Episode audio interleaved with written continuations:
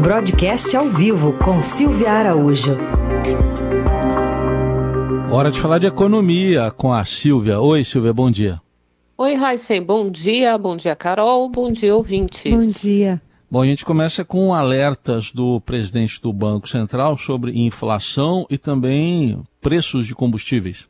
Exatamente, Heisen. Olha, só para a gente começar, o Boletim Focus da, da segunda-feira, que a gente sempre comenta aqui, ele confirmou né, as projeções de que a inflação realmente vai subir mais nesse ano e já está espraiando isso para os próximos anos.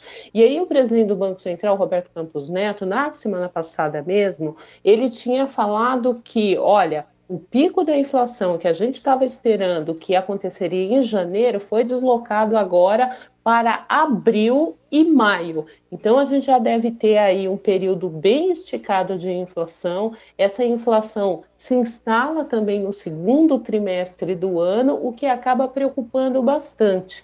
E com relação à PEC dos combustíveis, o que, que ele diz? Ele diz o seguinte: olha, você, quando você coloca é, qualquer, qualquer tipo de programa curto prazista, porque isso é bem verdade, Raíssa, Carol e ouvintes o Brasil não pensa muito a longo prazo. A gente tem experiências aí que mostram isso. Uma dessas experiências, por exemplo, foi a devolução da concessão do aeroporto do Galeão na semana passada. Então, o governo, à época das concessões dos aeroportos, pensou o futuro de uma forma e esse futuro não se confirmou. É claro que teve uma pandemia aí no meio do caminho, mas isso não justificaria as concessões não ter dado certo e quem levou as concessões começar a devolver é, essas concessões no meio do caminho. Então, você precisa pensar uma estrutura de longo prazo para que isso não provoque problemas lá no futuro. No caso dos combustíveis, o alerta do presidente do Banco Central vai no sentido de que se você fizer uma política de redução de preços de combustíveis nesse momento, pensando só no curto prazo, e curto prazo, Heisen, Carol e ouvintes, leia-se ano eleitoral. Então, se você for pensar em um alívio para os combustíveis apenas nesse ano, e você não tiver uma compensação, uma receita para compensar o que você vai dar de alívio nesse ano, que é um ano de eleição, é bem importante frisar isso, você vai acabar é, transferindo esse problema para o futuro. Ou seja, uma conta será paga no futuro. A gente já viu isso em vários momentos da economia no Brasil. Se a gente voltar lá atrás, na crise de 2008, quando o governo tentou blindar aqui o país, você lembra da história da Marolinha, né, Heisen, que o Lula é. falava à época, né? Isso. Então conseguiu até blindar naquela época com uma política de crédito muito agressiva por parte dos bancos públicos. Só que quando chegou lá, é, quatro anos depois, em 2012 Antes disso, né, três anos depois, a gente teve uma crise muito forte de inadimplência nos bancos por conta de todo aquele crédito que foi concedido em 2008. Então, para todas as benesses, para todas as questões que têm um cunho até mais social, se a gente olhar nesse, nesse prisma, você tem que ter uma contrapartida, porque senão o futuro é garantido, o futuro terá problemas, e aí quem tiver ali governando, quem tiver no Ministério da Economia, quem tiver sentado na cadeira da Presidência da República e no Banco Central, vai ter que lidar com esse assunto. Ô, Silvia, a gente estava acompanhando, né? O presidente que agora já tweetou, disse que está no espaço aéreo russo, então a gente está acompanhando de perto essa agenda lá em Moscou.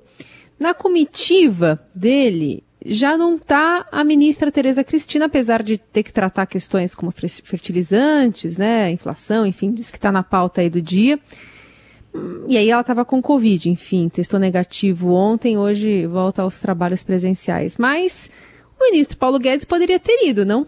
Poderia ter ido, Carol. Olha, é, é, estranha muito a ausência do ministro da Economia, Paulo Guedes, nessa comitiva, porque a gente lembra que todas as tratativas comerciais e econômicas, né, para todas essas viagens de tratativas é, econômicas e também comerciais, o presidente Jair Bolsonaro sempre fez questão de levar o ministro da Economia até para chancelar ele como presidente, né, para dar aquele crédito da política econômica brasileira e era, né, a época, se a gente pensar nas primeiras viagens do presidente Jair Bolsonaro, para mostrar que o Brasil estava com a sua é, bandeira de política econômica liberal. Mas como a gente tem conversado bastante aqui no jornal, isso não aconteceu, né? Passaram os três anos do governo é, Jair Bolsonaro e a política econômica do Brasil, ela simplesmente se desmantelou. Né? Se alguém perguntar hoje qual que é a política econômica do governo Jair Bolsonaro, do ministro Paulo Guedes,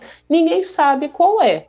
Né? A gente teve é, a única marca aí, como a gente também conversa aqui no jornal, foi a reforma da Previdência, né? que na verdade foi chancelada pelo ex-presidente da Câmara, Rodrigo Maia, e de lá para cá a gente não viu nenhuma, nenhuma política econômica sólida do governo. Aí, mais uma vez, teve uma Covid no meio do caminho que fez com que o governo tivesse que gastar é, muito dinheiro para poder assistir a população, mas isso não impede de uma política econômica sólida estar caminhando junto com tudo isso. E a gente não viu. Então, o presidente decidiu né, não levar o ministro Paulo Guedes, talvez nesse momento, como é uma, uma viagem, embora tenha todo esse cunho econômico, ela também é uma viagem com cunho político, mas a pergunta que fica é como que o presidente Jair Bolsonaro vai conseguir tratar dessas questões tão importantes como você falou, Carol, que é a história do fertilizante, que o Brasil depende muito da Rússia nesse sentido, né, que a Rússia restringiu exportações de fertilizantes, e isso sim, como você bem colocou, pode bater na inflação aqui no Brasil mais uma vez, mais uma vez voltando para a inflação, porque se esses fertilizantes não chegarem ao país, a gente vai ter problema com a safra. E a safra vai bater aonde? Nos alimentos, que por sua vez vai bater no bolso do consumidor. Resta saber como é que vai ser essa conversa do presidente Jair Bolsonaro, só para a gente encerrar aqui o comentário de hoje, na semana passada o presidente Jair Bolsonaro chamou a atenção até na sua live, quando ele disse que hoje ele é uma pessoa que entende já 10% de economia, ou seja, talvez ele já não esteja tão dependente do seu posto Ipiranga. Tá bom então. É, a gente acompanha aí os efeitos econômicos também dessa viagem e a Silvia volta ao assunto aqui. Quinta-feira ela está de volta aqui com a gente no Jornal Dourado. Obrigado, Silvia. Até quinta. Até lá, Raíssa.